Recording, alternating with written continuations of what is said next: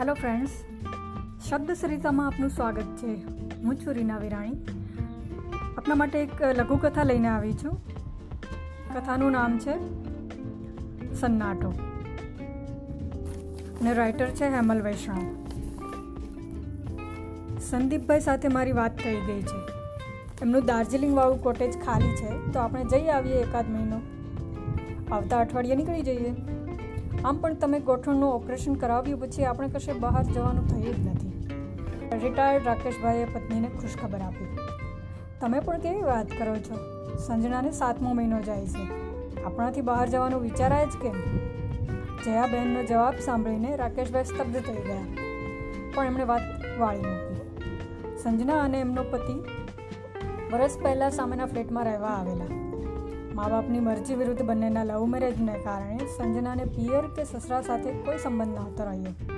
પણ સંજના જયાબહેન સાથે હળી મળી ગઈ હતી. એમાં પણ સંજનાની પ્રેગ્નન્સીની ખબર પડી, પછી નિસંતાન જયાબહેનને જીવવા માટે અવલંબન મળી ગયું હતું. સંજનાની નાનામાં નાની સગવડ તેઓ સાચવી લેતા. સંજનાના ફ્લેટ પાસે પહોંચતા ડુસકાઓનો અવાજ સાંભળીને જયાબહેન થંભી ગયા. એક સ્ત્રીને વળગીને સંજના રોઈ રહી હતી. જયાબહેનને જોતાં જ સંજનાએ આંસુ લૂછ્યા. મમ્મા, આ જયા આંટી છે. એમણે મારો બહુ ખ્યાલ રાખ્યો કશે વાંધો નહીં બેટા.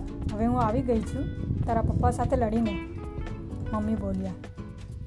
ઊભી થવા જતી સંજનાને ટેકો આપવા જયાબહેન આગળ વધે એ પહેલાં સંજનાને મમ્મીએ ટેકો આપી દીધેલો. તમે દાર્જિલિંગ જવાની વાત કરતા હતા ને, આવતા અઠવાડિયા સુધી રાહ જોવી નથી.